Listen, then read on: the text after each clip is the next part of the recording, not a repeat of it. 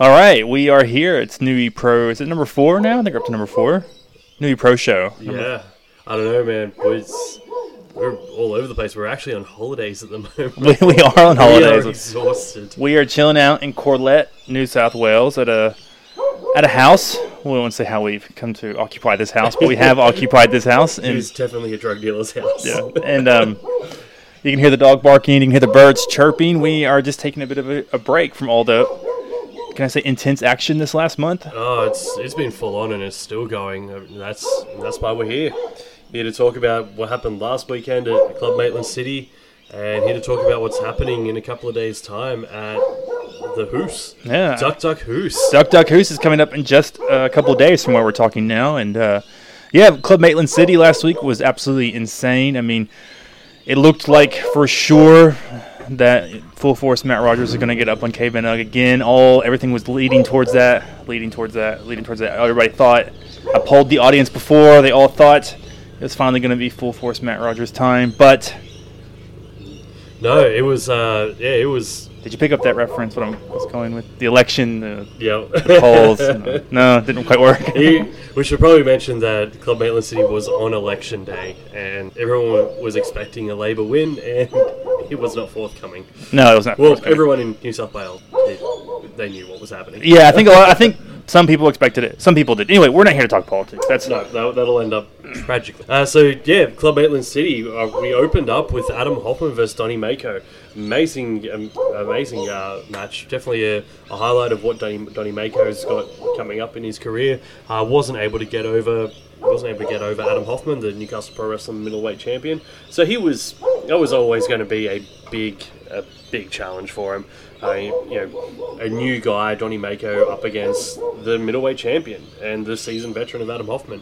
yeah. I don't know. Don, Johnny Mako is one of those wrestlers that he comes out, you think it's a sharp character. What's it going to be? But he's just so high flying. He's got a lot, a big future ahead of him. But he came up, as always, we know with Hoffman, a guy who has just made the rounds and the middleweight champion. He's got the belt to prove it. You know, I give it a couple more years and we'll see where that match will be at. Well, exactly, and, and Adam Hoffman needed a match with somebody who was high flying. He's got the TLC match coming up, uh, coming up very soon, June eighth, Club Charlestown, and that's what he's going to be up against with like Matt Diamond, Tyson Reed, and Tanner Moe. Yeah, good chance for, for him to try to get into it. Um, yeah, so Tyson Reed and Tanner Moe uh, defeated Parker Thomas and Jay Sorbet simultaneously. Yeah, so the double double submission. So yeah, the the knee bar and the the sleeper hold. So yeah, it was it was both of them again coming into this TLC match. Both of them needed to pick up a win, and both of them picked up the win, uh, which was fantastic.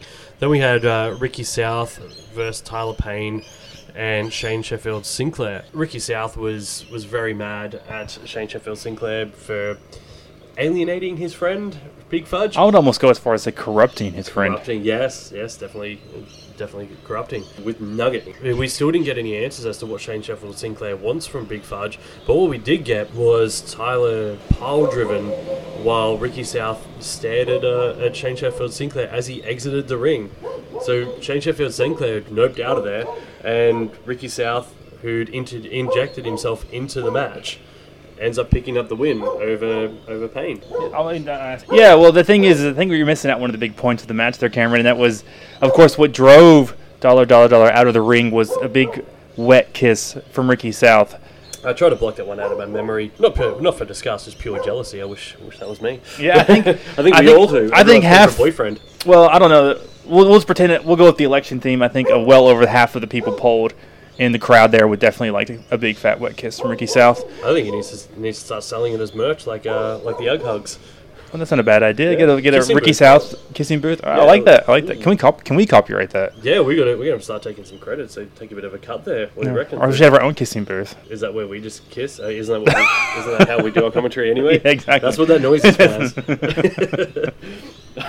anyway, onto onto other things. So we then had Like we had Second base, you mean? So we had Caveman Ugg returning to Newcastle Pro Wrestling for the first time in a year. So coming up against the Newcastle Pro Wrestling heavyweight champion Matt Rogers. So it was phenomenal. Just two big guys just beating Yeah. like living crap. I talked. I talked to Ugg before the match, and he said a very profound thing. He said, "I'm a caveman, and I like to hit things hard." Yeah, that pretty much summed up the match. I mean, that, Well, we spoke to them before the match and uh, just you know asked how how they're expecting the match to go, or, you know, what he thinks is going to happen in there. And the response that I got was Caveman hit hard, and that was that's exactly what happened. They both hit each other insanely hard, and unfortunately, Caveman Ugg was not able to pick up the victory. So Matt Rogers showing off again that mean streak, that that violent streak that he that came to the front when he was uh, when in his match against Carter Deems uh, prior to that. So he again showed it on Ugg. So shows even the even the biggest of the big boys is not safe from the mean streak of, of Matt Rogers. I call him full force for a reason. uh, then we then we moved on to the the babes. So Harley Wonderland and Carter Deems without uh, without Maddie Wahlberg. Essentially, uh, I wonder how long this will go on. Like, I I wonder how long they can maintain it with just two. Or they're going to have to have a, a third person again because we were discussing during the match that looked like their relationship might be strained, which we'll get to. Well, yeah, after what had happened in the, the last match, as we mentioned, Carter Deems and Matt Rogers had their match, and Harley Wonderland threw in the towel there for Carter Deems, who'd been bloodied. And then we wondered how they'd go, how they'd go, and so they went up against an unlikely tag team of Dazza and a, a local favourite Uh, in Club Maitland City of Tarly. To their credit, so Tarly and Dazza actually worked quite well together. They, for for someone who, I'm fairly certain they hadn't really even met properly, but yeah, they went into this went into this match and actually showed showed some a fair bit of cohesion, but just was not enough. Harley Yeah. Wonderland and Carter Deems. Exactly. I think their first tag team match, they did, they did an honorable job, but you're not going to take out somebody like the Babes who've been at it for so long. And by the end of the match, any questions we had about their loyalty, their solidarity, that was answered pretty Well, pretty you s- thoroughly. You saw it through the match at the start. They're just, cut, you know, tagging in, tagging out fluidly, effortlessly. They were able to isolate uh, Dazza and then put him in the corner and just, you know, working him over, just tagging in, tagging out, every, just constantly keeping up that motion and keeping that, that tag team together. And yeah, definitely displaying a complete cohesive unit. A- again, how they're going to go when it's just the two of them, we'll see how that one works. But for now, they are they are a united front. And Jessica Troy had a match, uh, dominant performance, winning by armbar.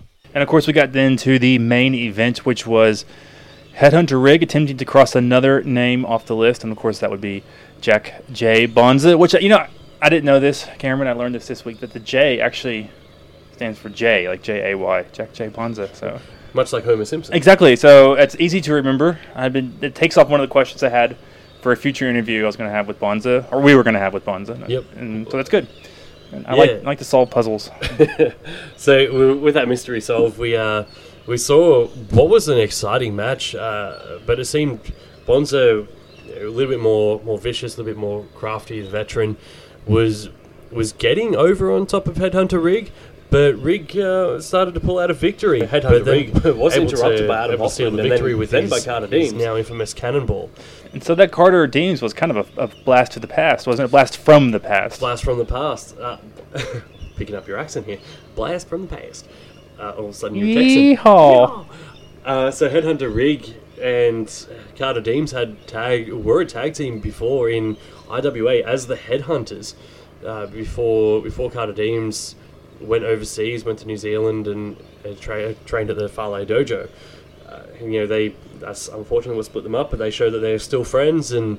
You know, both of them making waves in their own right, and Carter Deems come out to stick up for his. I'm not going to say former friend because they are still obviously very good friends, and yeah, they was able to to even the odds a little bit in back into Rig's favour and able to pick up the victory over the former champion Jack J Bonza. Yeah, that was a very exciting match. It's nice to see Head- Head- Headhunter Rig, somebody who's a friend of the podcast, get another name off that list. And now it's on to Moretti. So that was a big, big show for Maitland. Um, that was a big match. And um, yeah, I, I can honestly say I cannot wait for Headhunter Rig and Mick Moretti. That is going to be off the wall. I, it, it feels so much more like a massive like culture clash as well. Like redneck versus freak. It harkens all the way back to like grade school, like from the, Yeah. the parking lot, the, the playgrounds, the mean streets Yeah. of rural New South Wales. It's going to be the the jock versus versus the crazy kid. yeah. Yeah, it's it's gonna be. Uh, I I cannot wait for it. It- it's And neither can the dog. You can hear.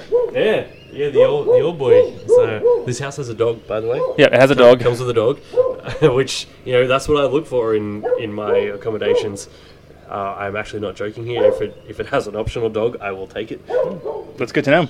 And I think we should get to our interview of the week. This week was an interview I actually conducted over uh, the telephone because of just the way things worked out. Let's be on vacation and whatnot, holiday as we say down here, and um, that was with that vacation.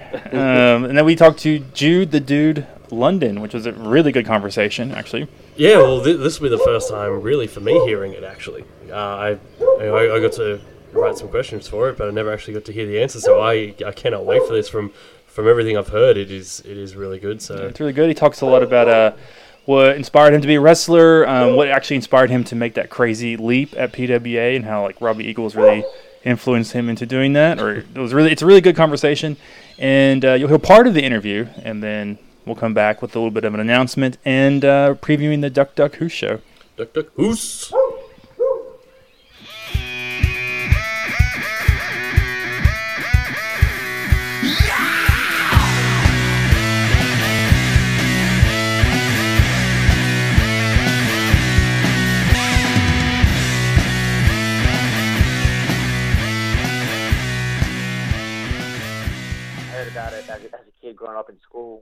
Watching it on the on Fox. Man, used to be like a little tradition where I'd stay up late on a, a Tuesday night or whatever it was over here with with my dad, and we, we used to watch Monday Night Raw on on Fox Sports.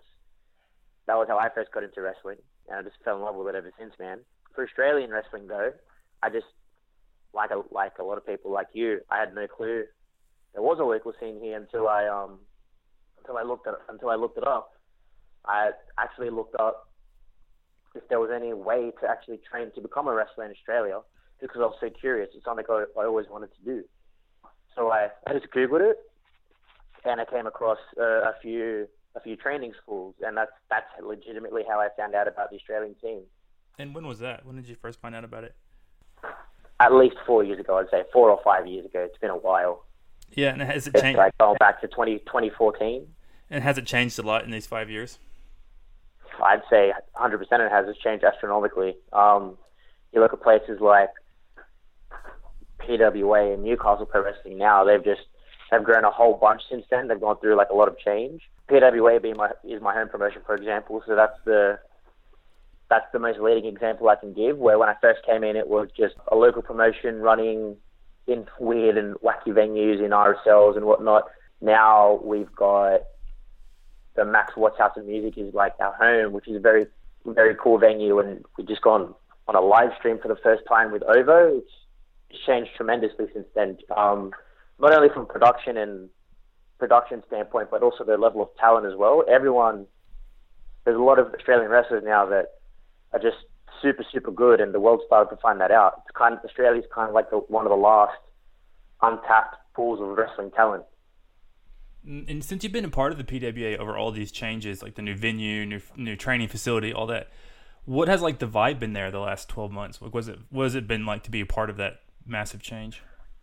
Oh man, it's been great. The vibe there now is um kind of got that to me anyway. It's kind of got that like classic indie wrestling vibe with like a really raucous, hot crowd. Like the the really the lighting in the venue and just how rabid the fans are and just the feel when you step out there. The spotlights, the spotlights on the ring, on the stage, super professional and super cool. Yeah, it does have that kind of crazy feeling of being like you know it's special in the moment. You know, like you're gonna look back on that in like ten years and go, man, that was the best time PWA. It really does.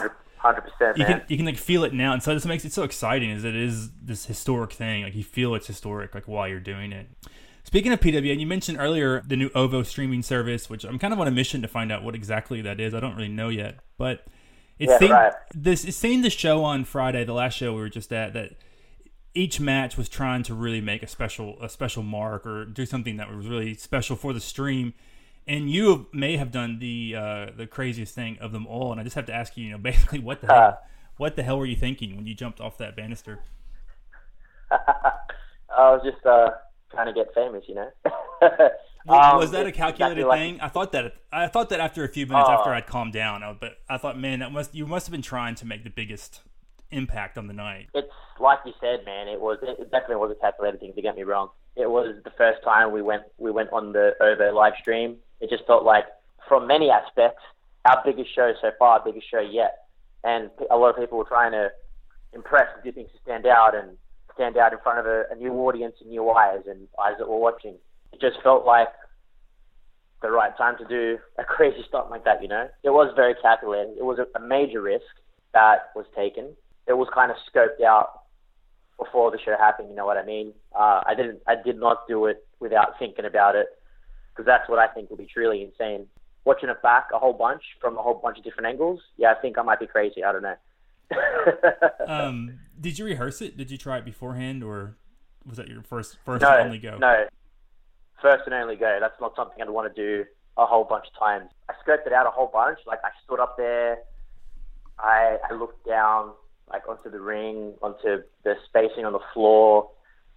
Thought a lot about what you know if if I if I did it, how how I do it. A lot of thought and focus went into it. I was I was up there for maybe 10, 15 minutes just just looking and looking down and, and thinking like yeah if if I do this it's gonna be nuts. you pushed through, man. You pushed through. That was definitely a moment. Like, and how did how does it feel when you when you pull a move like that off? Like, um, such a massive move in front of such a big scene. Like, how does it feel backstage after the match? The adrenaline, like during and afterwards, is just like it's nuts. It's just it, what it's what pulls you through. It's definitely what pulled me through.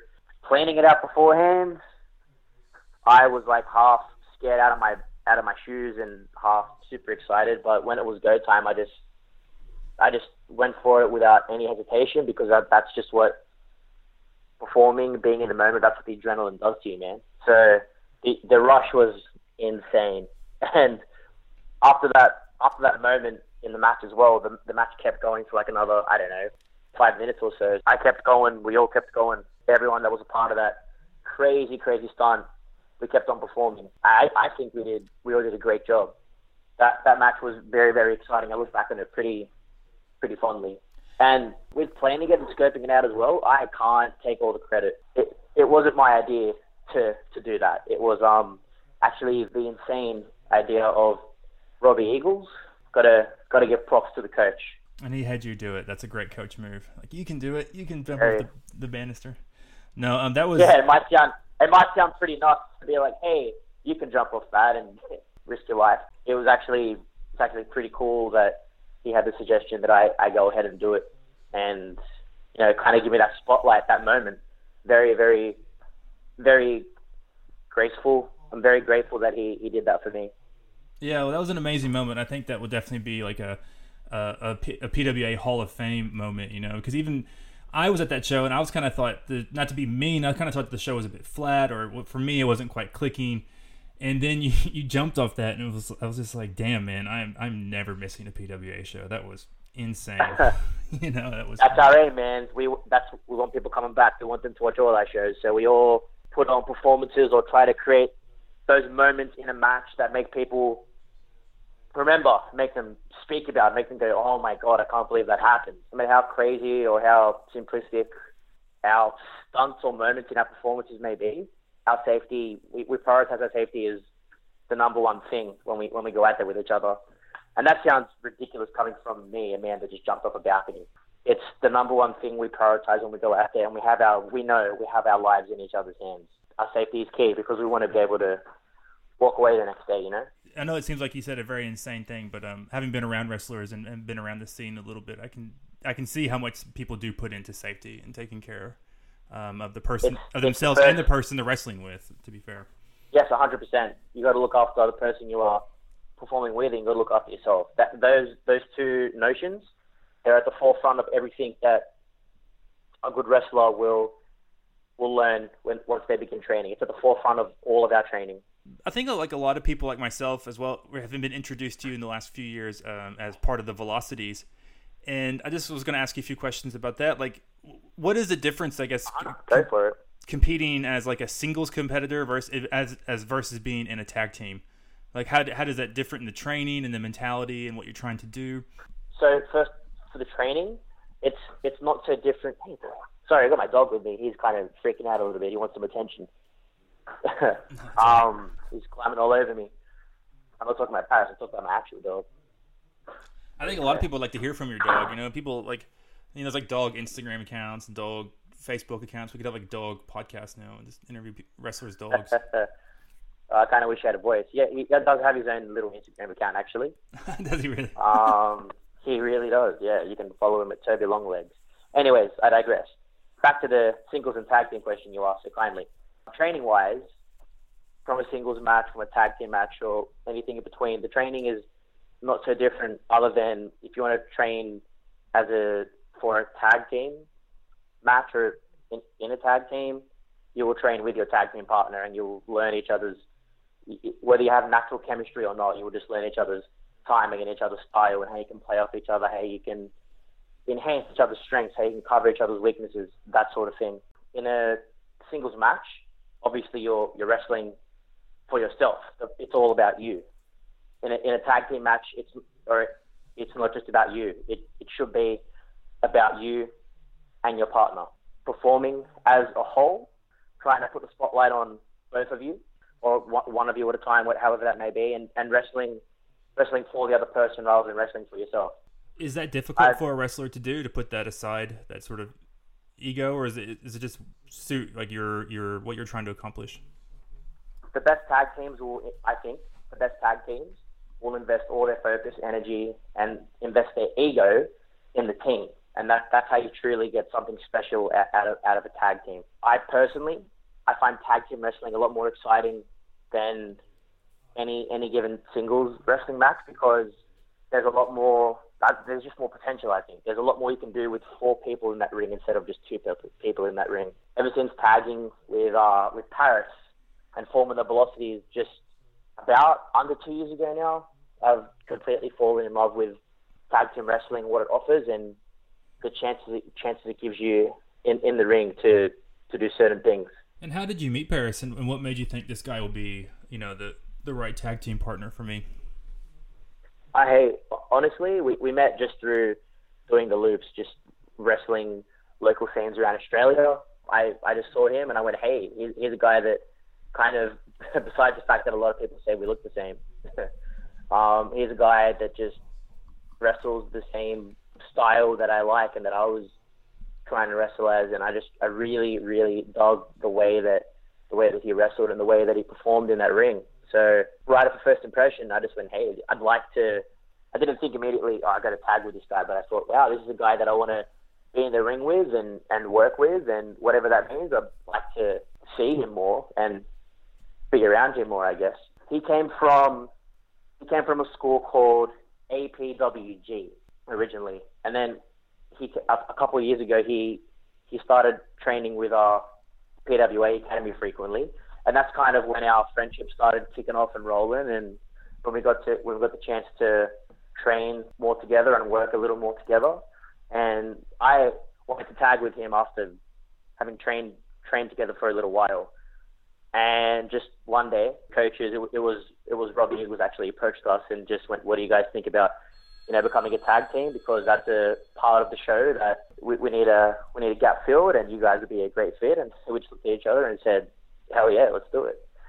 And that's how that started. So Paris and I, we, be, we began, I think it was like October, October 2017 is when we had our first match as a tag team at PWA was, was the first one. And then we just kept going, kept doing our thing, kept improving our game. I, I don't know when, but maybe six months ago, maybe maybe a little shorter, we added in Matt Diamond to the ranks in the Velocities. Now we're kind of more of a a, group, a faction than just a tag team, and we got that that dynamic factor of it could be, you know, could be any one of us you see on a show, it could be any combination of us three members in a tag team match, or even a six man tag team match. Does it ever get too crowded? Like you know, you said two two is exciting, four is really exciting. Does it ever get like six is a mess, eight's just ridiculous, or is it? Do you think? Do you see it as every wrestler in the ring provides opportunity for excitement? exactly what you just said there. Every every wrestler in the ring, every body, every person in the ring provides something different, provides a new opportunity for excitement, something for you to invest in as a fan or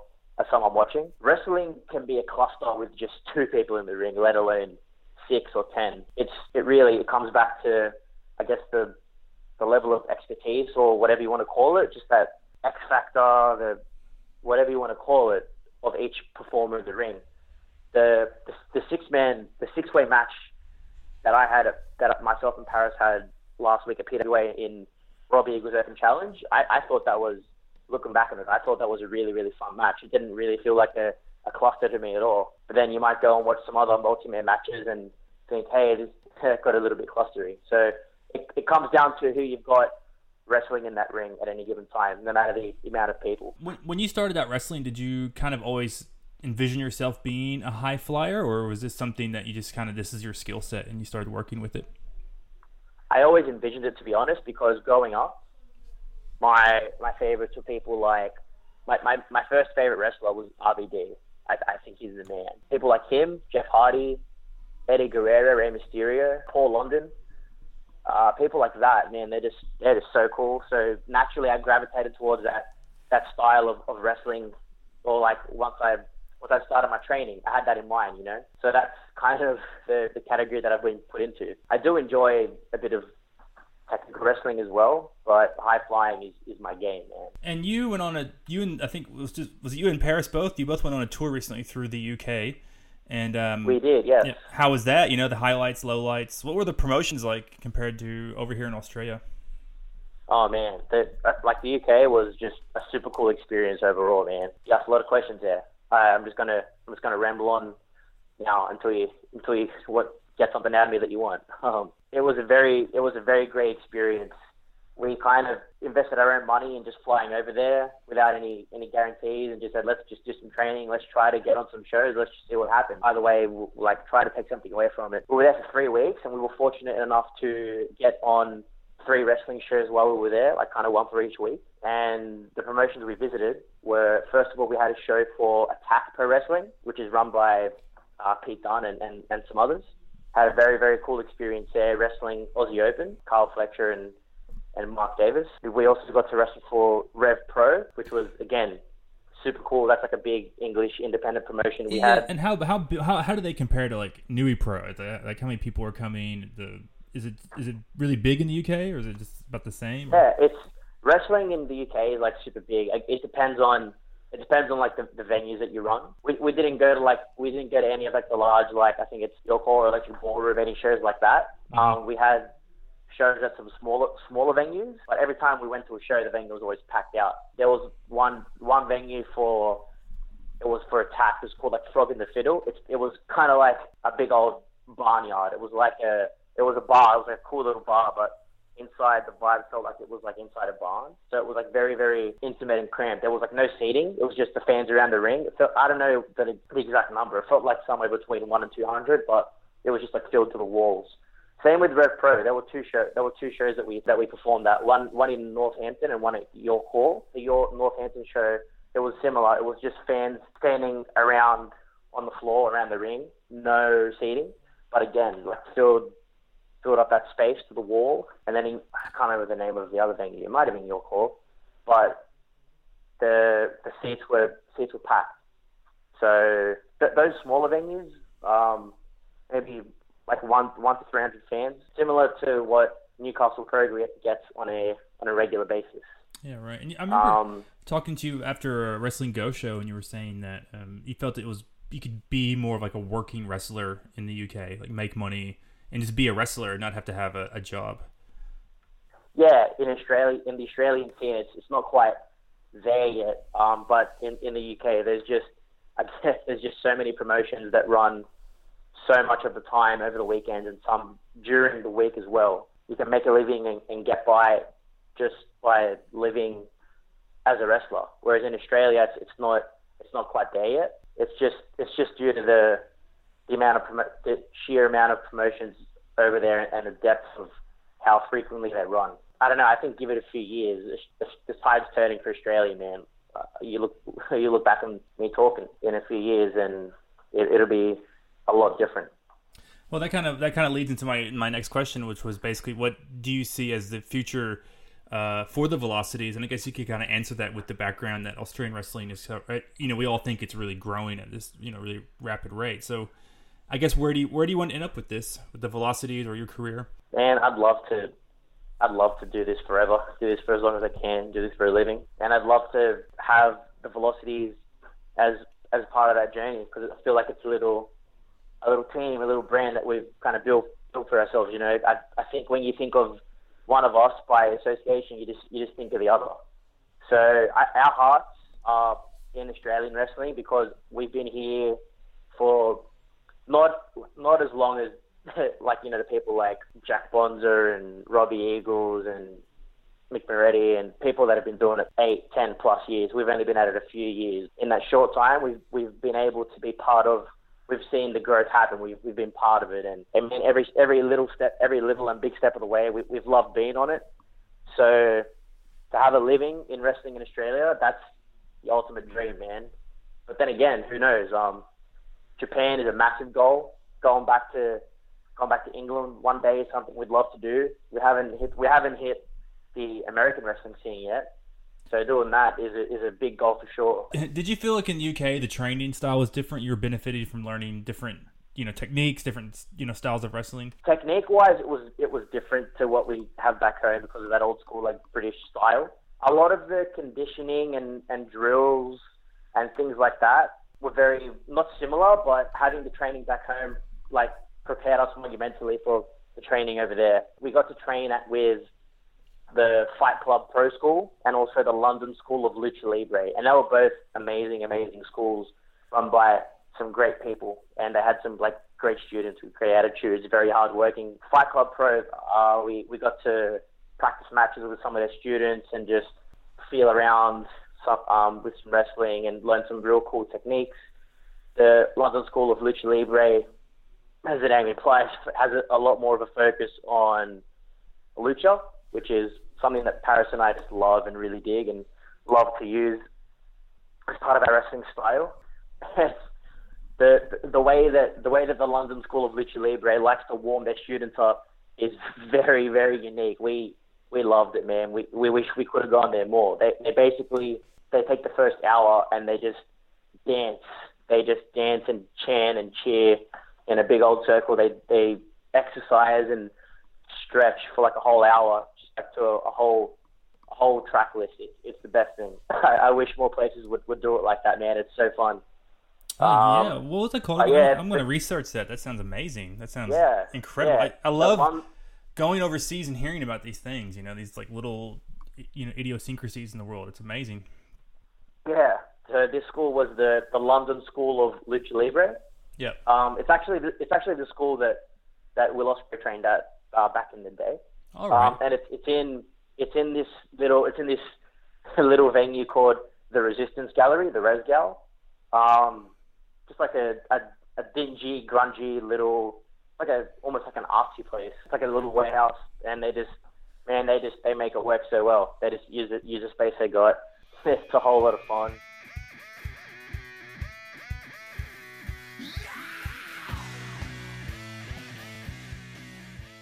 To hear the rest of that interview, we're going to try something new here on the Newy Pro Show. We're going to start something called Newy After Dark. So, what Newy After Dark is, we're going to be able to ask wrestlers, I guess you could say, a little bit more mature questions, 18 plus questions, and we're going to put it up on our Patreon page, which you can find in the coming days. And for $1, you can uh, subscribe. You can listen to these special like segments we have with uh, wrestlers we bring on each week and you'll uh, be able to also uh, ask questions. You can send them in. We might pick your questions to ask them. And if we ever do any sort of live podcasts in the future, or any sort of uh, events or giveaways, you'll be the first to know. So uh, I'll put a link up on where you where you normally find our podcast. That'll be in the next episode, and you can check out Newy After Dark. It's incredibly apt that you're doing it at the. Uh, we're doing on this, announcing it at the the Who's show, basically the Duck Duck Who's uh, podcast because that is an 18 plus event.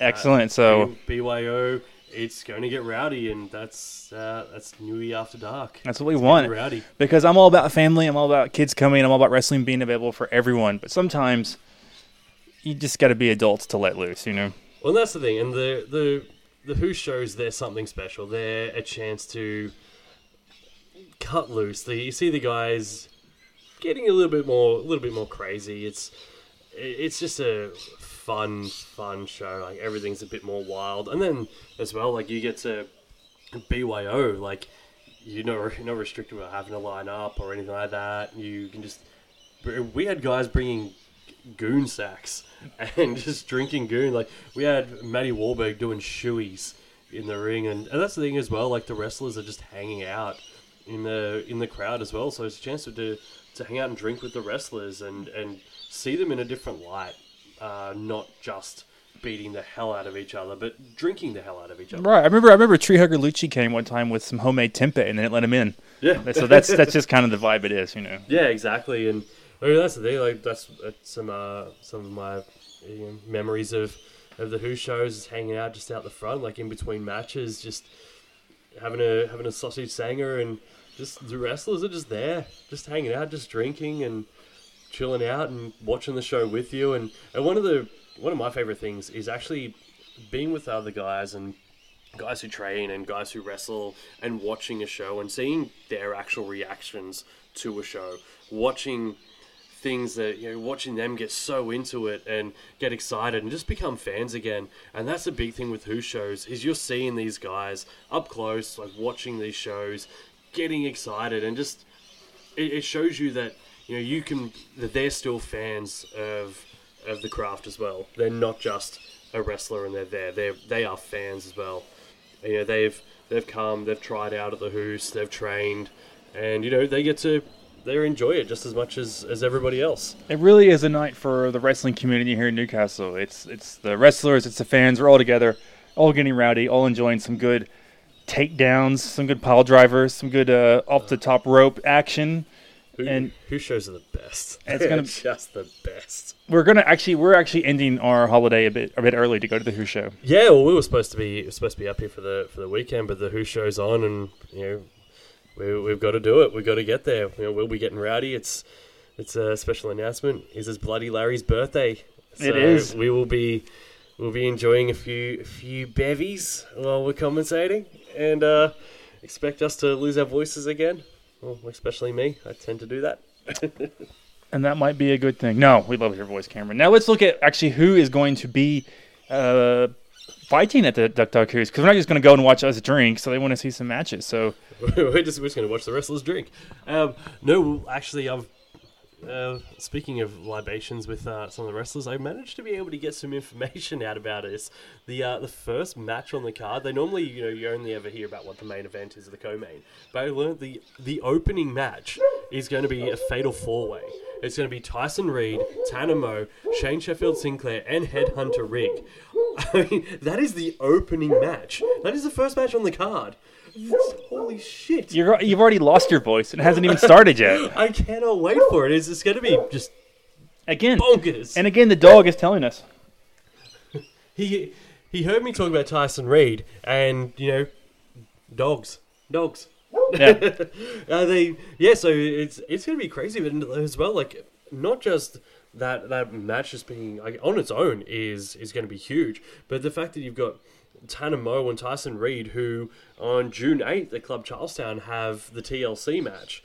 And then as well, like uh, Headhunter Reed, fresh off his victory over over Jack Bonza, and taking a break away from, from crossing the names off his list, he's going after, you know, three of the other guys. To, so Tyson Reed, Tanner Moe, Shane Sheffield Sinclair. Shane Sheffield Sinclair obviously still involved with with uh, Big Fudge. Will Big Fudge make an experience uh, make an appearance in this? You know, this this is one you can't miss.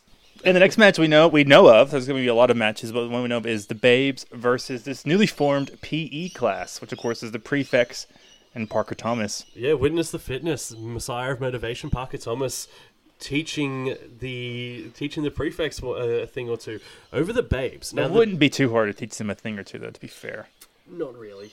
so, I mean, But the the intro the that's not the only interesting thing about this match. The interesting thing was was leading up to it. They were annou- announcing the babes are going to have a mystery partner. We weren't going to be sure if it was somebody like Rachel Rose coming back again, or Maddie Wahlberg reappearing, or if it was going to be somebody completely new, like you know. Uh, Charlie Evans possibly Well- coming back or something like that. Like we had no idea. Well- we find out I can say this much: I know some people, some people have messaged me on Facebook and stuff. They did approach me, but I, at this stage of my life, I just turned them down. So I just want to let know. Bloody Larry and the Babe sounds good. I know it sounds like a winner, um, but just contractual obligations, you know, TV appearances. Um, you know, you know how it goes. yeah, yeah. I, I just want to give a shout out to Carter for that. I appreciate it. Well, in the end, unfortunately, after they couldn't get you, they got they got the referee of all people. So this Nick, guy- N- no, not Nick, not Nicholas. Not Nicholas. No, they got the ref. The, the so this ref has been. people might remember him from you know, quite a while ago, refereeing the refereeing pretty much every single Babes match. And he's definitely refereed every one that they've won. And some of, some of those counts might be quite dubious. You know, little maybe quick counts. Uh, dodgy ref may have been a chant that is uh, spawned from this, but you know they're giving him a chance. He's he's coming in, he's stepping into these shoes, so it's going to be interesting. Um, so stepping up from being a referee to then going with the veteran, the champion. Harley Wonderland, and then Carter Deems, you know, fresh off his his unfortunate title loss, but you know, somebody who was a title contender, and also coming up and filling the shoes of the former middleweight champion. Okay, that's it's going to be huge. like, I mean, I did not envy this guy whatsoever stepping into that role and trying to trying like he obviously has impressed the babes enough to get a shot because not not everybody gets a shot. Not even Jax Jordan gets a shot in the babes. But this is what the Hoos gives. Lots of opportunities. Yeah. Only we get to make a little tagline. Only at the Hoos. Only at the Hoos. And of course, the other match we know of is Jack Bonza, the Red Nation versus the Blue Nation, Adam Hoffman.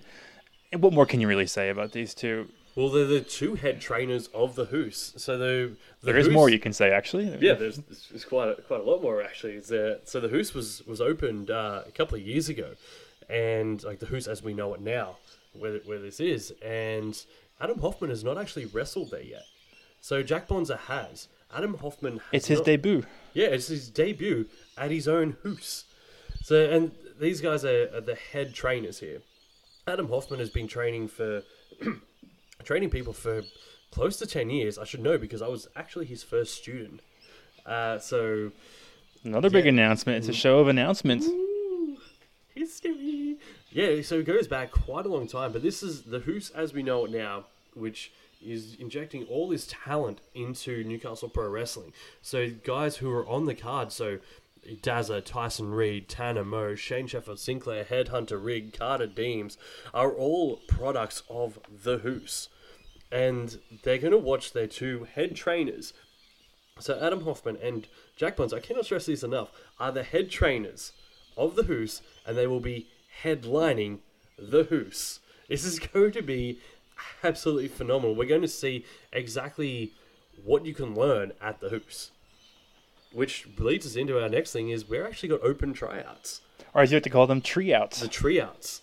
yeah, So one of those tryouts? Because I might have to give it a go after the babes uh, didn't. Well, I turned them down. We turned them down. Um, but yeah, so June third, June third, we have the open tryouts, and again, you get you get the chance to impress the head trainers, Adam Hoffman and Jack Bonza, after they've beat the hell out of each other. It's gonna so it's gonna be a chance to uh, sort of you know, come in and, and see if you can do. See if you want to live your dream of being a professional wrestler. Because the guy starts somewhere. Yeah, just So like why not start at the House of Free Fighting in Gateshead? yeah, if you, if you want to be like you know, as Jude London talked about, you know, and then go into the UK and and doing all this sort of stuff, you got to start somewhere, and you know why not start at the Hoos Exactly. And then after that, the next big show we have coming up, of course, is the TLC. June the 8th at Club Charlestown. The table, ladders, and chair match. That is, there's going to be huge. So the match for Adam Hoffman's middleweight championship. So it's going to be Adam Hoffman, Tanner Tyson Reed, Matt Diamond. So we won't get into that one too much, but I think that's that's sort of enough to, to lead you there. But yeah, you get to see pretty much all those guys in action. So this Saturday night at the at the Hoos, and just remember, it is BYO, and it's only ten dollars entry. It's ten dollars entry. BYO. There will be a sausage sizzle. You know, you, you can't go past that. So let's get into it. Hope to see you out there. It's going to be a massive show, and we're looking forward to it. Yeah, excited, keen. Let's go enjoy the rest of our holiday, Cameron. Oh yeah, look at that! Look at that view. Hey, look, it's a boat.